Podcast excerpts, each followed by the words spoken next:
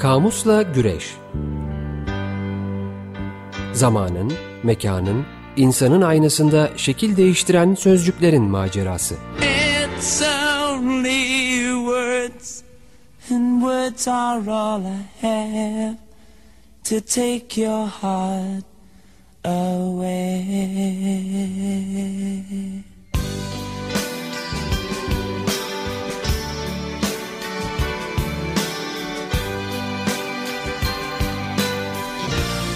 Hazırlayan ve sunanlar Didem Gürzap ve Kerem Doğan.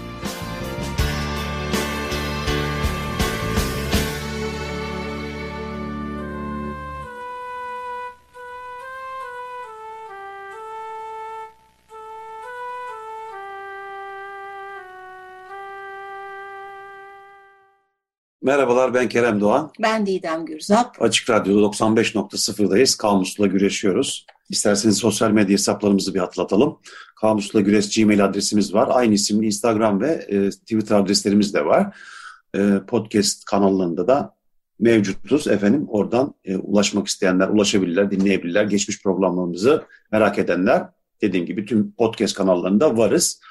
E, iyisin Didemciğim. İyiyim Keremcim, sen de iyisin. Bugün bir konumuz var. Hocamız merhaba Doğan Bey, Doğan Yaşat.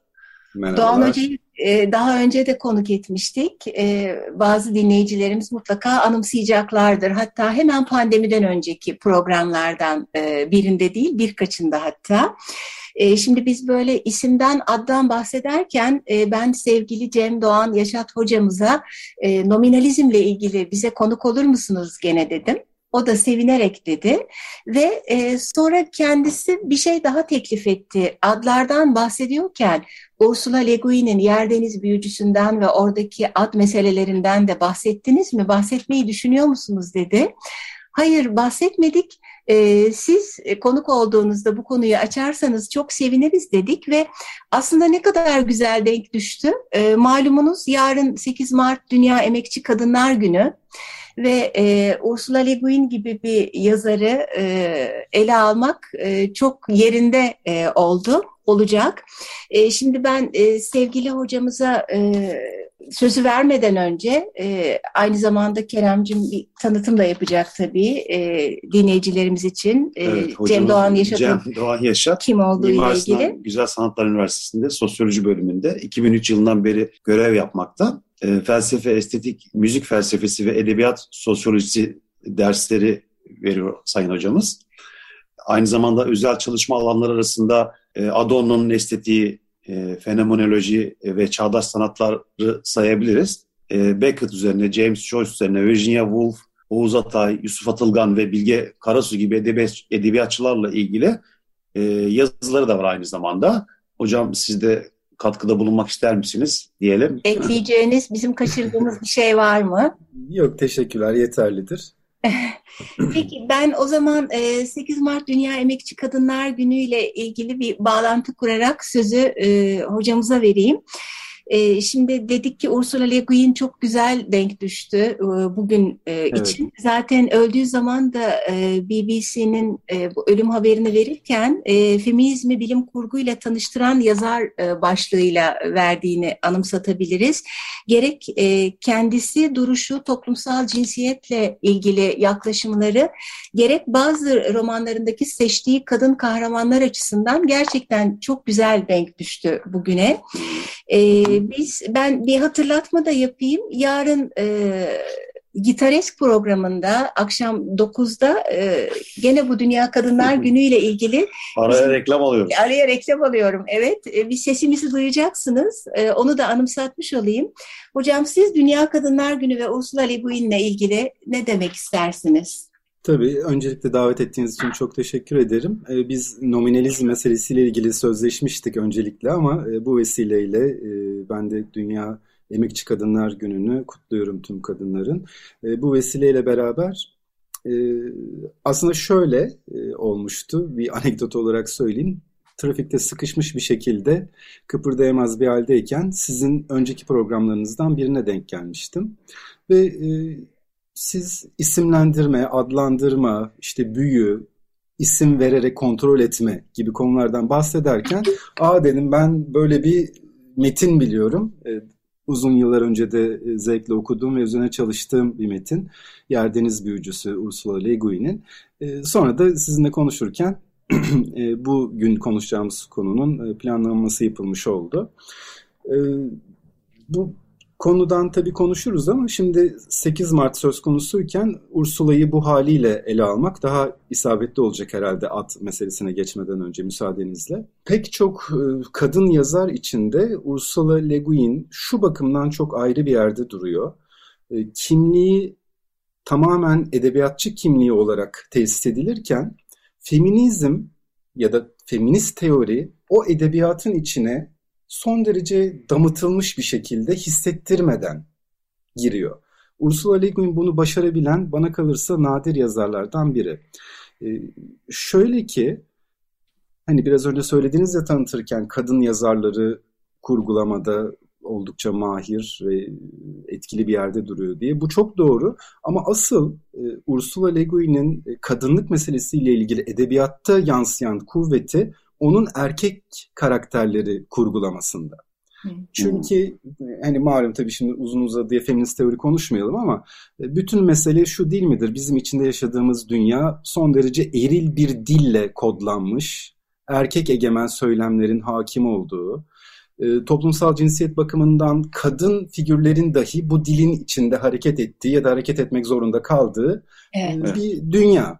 Evet. Bu dünyayı kadın diliyle ya da o eril dile e, o eril dilin egemenliğinden kaçarak kırabilmek işte toplumsal yaşantıda çok zor.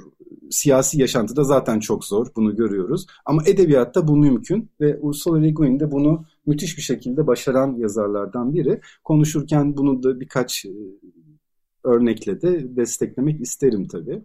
E, en bilini tabii hani Yerdiniz Büyücüsü'nden konuşacağız ama mesela Karanlığın Sol Eli metni Ursula'nın e, bir bilim kurgu evreninde geçen bir metin.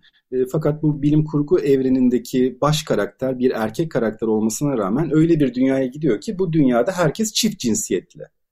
Yani e, hem erkek hem kadın aynı zamanda. Bu yüzden de cinsiyetten azadeler aslında. Fakat bizim erkek e, egemen e, dilden henüz kurtulamamış e, olarak gördüğümüz karakter tabii ki bu dünyayı algılamakta son derece zorluk çekiyor. İşte Ursula Le Guin'in edebiyattaki o kadın e, dilini, e, eril kodları yıkan dilini kurgulamasının bir örneğini bu şekilde görebiliriz tabii. Bunun dışında tabii diğer metinlerden söz geldikçe e, bunu örneklemek mümkün olacak. Tabii e, Ursula Le Guin'i ben şu anlamda da çok önemsiyorum. Şimdi şöyle ki bu iki çok önemli tür bilim kurgu edebiyatı ve fantastik edebiyat. Şimdi bunlar birbiriyle zaman zaman karışırlar, birbirinin içine geçerler ve her birinin de kendi alanında bir ustası vardır. Mesela bilim kurgu edebiyatının babası dediğimizde işte Isaac Asimov diyebiliriz mesela. Hı hı. Fantastik edebiyatın e, efendisi dediğimizde Tolkien diyebiliriz. Evet.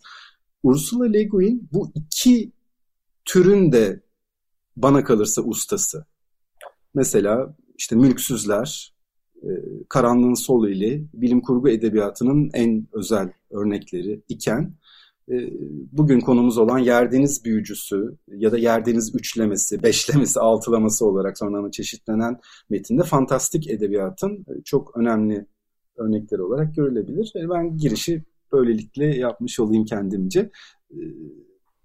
Evet, e, aslında siz e, bu e, Dünya Emekçi Kadınlar Günü ile ilgili e, bahsedeceğimizle ilgili de program öncesinde biraz konuştuğumuzda e, Ursula Le Guin'e ve Yerdeniz Büyücüsü'ne adlarla ilgili dalış yapmadan evvel başka bazı e, kadın yazarlar ya da kadınlığa bakışla ilgili edebiyattan söyleyecek şeyler de olabilir demiştiniz. İsterseniz 8 Mart parantezini kapatmadan e, o konuda da bir şeyler söyleyebilirsiniz. Oradan Yerdeniz Büyücüsü'nde ad meselesine geçeriz.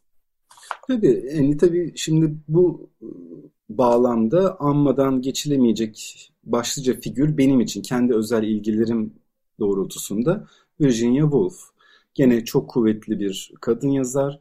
Edebiyatı modernist anlamda kendi içinde e, delip deşen, onun sınırlarını genişleten, hepimizin e, üzerinde bir yeni dil kuran çok kuvvetli bir yazar ve bunu da e, kadınlık içinden gene, kadınlık kavramı içinden e, son derece ustaca yapan bir yazar. E, mesela Orlando benim için çok özel bir örnektir. Gene Virginia Woolf'un fantastik edebiyattan e, bir takım teknikler ödünç alarak örüntülendirdiği bir kurgu. Bir anda kendini kadın olarak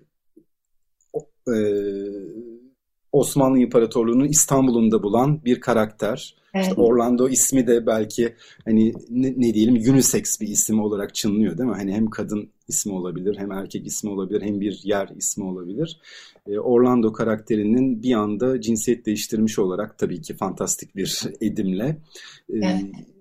son derece erkek egemen bir dünyada başına gelenler diyelim. Ve hayli erken bir metin belki. Yani bazı Çok mitik e, hikayeleri bir kenara bırakacak olursak çok daha geçmişteki daha sonra gerek edebiyat gerek sinemada böyle aniden cinsiyetin değişmesi bir sabah e, başka evet. bir e, varlık e, ya da cinsiyet olarak kalkma halleri çok kullanılıyor ama Virginia Woolf metni bayağı erken bir metin. Çok evet. çok evet 20. yüzyılın başlarında e, hem kullandığı edebi teknikler bakımından da çok yetkin e, döneminin sınırlarını aşmış durumda hem de kadınlık meselesi bakımından da bu böyle ve tabii ki bu konunun bayraktarlığını yapabilecek başlıca metin Mrs. Dalloway siz de takdir edersiniz ki evet e, elbette Virginia Woolf'un hayatıyla ilgili otobiyografik öğelerde barındıran ama gene müthiş e, tekniklerle örüntülendirilmiş, bilinç akışının son derece kendine özgü bir e, teknikle kullanıldığı e, ve bir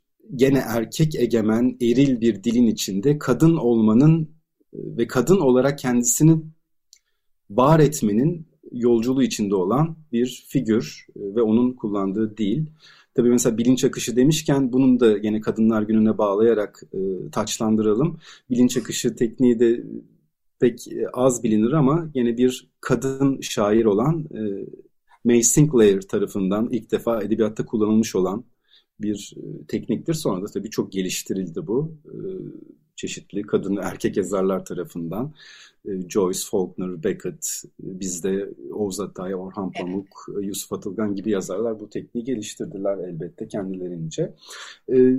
Mrs. Dalloway öyle bir karakter ki hani şu anda tabii metin önümde açık değil birebir alıntılamayacağım ama hani derdi kendi adını bulamamak olan bir kadın. Şöyle diyordu anlatıcı Mrs. Dalloway'de Yine söylüyorum birebir alıntılamıyorum ama aklımda kaldığı kadarıyla e, mealen söylüyorum. Gönderme yapmış. E, evet e, işte Mrs. Dalloway'in derdi buydu. Clarissa olamamak. Hatta Clarissa Dalloway bile olamamak. Yani bir romanı düşünelim. Bu romanın ismini veren, onu adlandıran karakter kendi adını işte evlendiği erkekten almış oluyor. Evet. Yani bu tabii ki bütün e, kadınlar için evlilik müessesesi bakımından bir problem olabilir. Sonra değişkenlikler oldu bu konuyla ilgili ama tabii ki oradaki dert toplumsal anlamda kendisine atfedilen kimlikten kendi çabasıyla, kendini var etme çabasıyla bir kadının kadınlığını nasıl kurabileceği. Yani Mrs. Dalloway olmak zorunda olmayan Clarissa nasıl Clarissa olacak? Bunu okuyoruz ve bu anlamıyla da müthiş bir metin tabii. Evet. E, Mrs. Dalloway. E, şimdilik bunları anayım. Elbette e, Türkçe edebiyat içinde de e, Adalet Ağoğlu, Latife Tekin, Sevin Burak gibi karakterlerin bu eril dili edebiyat içinde son derece keskin bir şekilde kırdıklarını da gene onları anarak hatırlatalım. Hem de farklı farklı gene yollarla bunu, bunu yapıyorlar. Ee, gene mesela isimlendirme meselesine bağlayacak şekliyle işte Adalet Ağoğlu'nun erken dönem metinlerinde e, nesneleri isimlendirme, onları belki kokularıyla zihnimize çağırma, e, oradan bilincin aktığı, açıldığı e, öykülerini hatırlayabiliriz. Gene tabii ki Öyle Proustvari mi? Proustvari bir şekilde mi bu? Evet, evet o şekilde de söyleyebiliriz ama tabii Proust'tan ayrılan yanları var Adalet Ağoğlu'nun bilinç akışı tekniğini kullanma biçiminde. Tabii ki onun içinde kadınlık ve e, kadın olarak e, toplumsal e, kimliği delebilme, aşabilme, kendini var edebilme meseleleriyle ilgili anabileceğimiz ölmeye yatmak metninin Ayten'i. Oldukça önemli bir e, figür gene. E, Latife Tekin'in benim için son derece önemli olan Belci Kristin Çöp Masalları metni gene bu anlamda anılacak bir metin. Çünkü orada da isimlendirmeler, adlandırmalar hem karakterlerle ilişkili hem de mekanlarla ilişkili. Ee, olmayan bir e, yani gerçek dünyada, toplumsal dünyada olmayan hayali bir çiçek tepe, e, yap, yeni yapılmakta olan bir otobanın altına sıkışmış bir gece kondu yaşantısı ve orada bir arada olmak zorunda kalan farklı azınlıklar, kendilerini var etmek zorunda kalan e, azınlıklar. Bunların içinde elbette baş karakter Berci, e, Kristin, metne de ismini veren. E, işte Berci öğreniyoruz ki metinden aslında e, Berci'nin geldiği yerde, o köyde sucu, su getirip götüren anlamına gelen bir kelimeyken bu isim şehir yaşantısının gece kondu çeperinde ki dönüşümüyle beraber bambaşka anlamlar kazanmaya başlıyor. Ee, bu anlamıyla da gene hem adlandırma meselesiyle ilgili aklıma geldiği için söylüyorum hem de işte kadınlık anlamında da e, kadının kendi adını bulması anlamında da benim oldukça önemsediğim metinlerden biri. Bunu da sizinle paylaşabilirim şu anda. Ee, zaman hızlı akıyor. Çok da güzel evet. anlatıyorsunuz. Sizinle işte. böyle tek bir yola girince çatallana çatallana e, pek çok başka yola giriyoruz. Gerçekten şarkı evet. zamanı geldi diyecek Kerem. evet her zaman gibi araya gireyim. O zaman e, Parçada zaten Doğan e, Hoca'nın evet, hocamızın seçkisi bu arada. Seçkisi Debbie Fortnum'dan gelecek The Names of God. 95.0 Açık Radyo'da Kamusla Güreş devam ediyor. Ee, çok değerli bir konuğumuz var. Ee, Cem Doğan Yaşat. Ee, ad konusuna Ursula Le Guin'in Yerdeniz büyücüsüyle devam edeceğiz kaldığımız yerden. Ee, benim bildiğim e, Doğan Hocam e, bu e, isimleri, gerçek ismini bilmek bir varlığın ya da bir insanın e, onun üzerinde hükmedebilmek, onunla ilgili bir güç e, kazandırmak e, şeklinde bir e, güç veriyordu kişiye. Onun e, evet. dışında bize neler söyleyeceksiniz Yerdeniz Bölgesi'yle ilgili? Türk mitolojisinde de almıştık hatırlarsın yani. Böyle bu, buna dair örnekler de var işte gerçek isminin bilinmemesi için hep böyle uzun süreler lakaplar kullanılıyordu. Evet. Hatırladın mı? Evet. Evet bahsetmiştik. E, hatta bununla çok belki direkt alakalı değil ama bir de yine Harry Potter'da geldi aklıma bir Voldemort karakteri var orada. E, onun da ismini asla anmamak gerekiyor. Adı telaffuz edildiği zaman onunla ilgili tehlikenin e, ortaya çıkması gibi bir durum söz konusu. Aklıma o geldi. Biz sazı elimize alınca bırakmayabiliyoruz. Hocam buyurun. Evet, estağfurullah. E, bu mesele Yerdeniz Büyücüsü'nün fantastik evrenini bir altyapı olarak belirleyen e, isimlendirme meselesi. E, biraz önce söylediğiniz gibi tabii kültürel olarak da antropolojiden bizim tanıdık olduğumuz yerlere dayanıyor. Özellikle şaman toplumlarda isimlendirme vasıtasıyla varlığa hakim olma çok yaygın bir inanış. Bunun sebebi de aslında bizim hani modern dillerde de çağırmak olarak kullandığımız şeyle aynı olmasından kaynaklanıyor isimlendirmenin.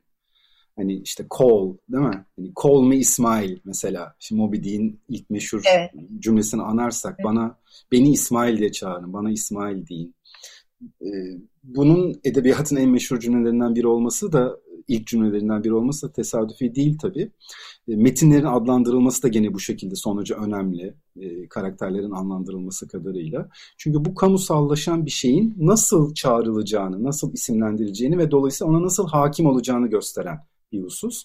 Bu tabii Yerdeniz Büyücüsü örneğinde oldukça fantastik bir e, evrende e, işte aynı Tolkien'den bildiğimiz o orta dünya gibi e, ama ondan farklı olan bir evrende e, büyülerin, büyücülerin hakim olduğu bir dünyada bir genç çocuğun büyüme serüveni aslında. Büyüme serüveni olmasındaki bizim için önemli olan husus da şu gene bu bir yol hikayesi ve yolda e, kendi ismini bulmak la eş anlamlı sayabileceğimiz şekliyle kendi kimliğini bulmaya yani büyümeye açılıyor. Ee, baş karakter lakabıyla Çevik Atmaca'nın gerçek ismiyle de Ged'in e, yolculuğu. Burada isimlendirme ile ona hakim olma, işte orada ejderhaların kullandığı bir kadim dil var. O kadim dil günlük dilde asla herkesin konuşabileceği bir dil değil. Çok az kişinin ve yetkin kişinin bildiği bir dil tabii.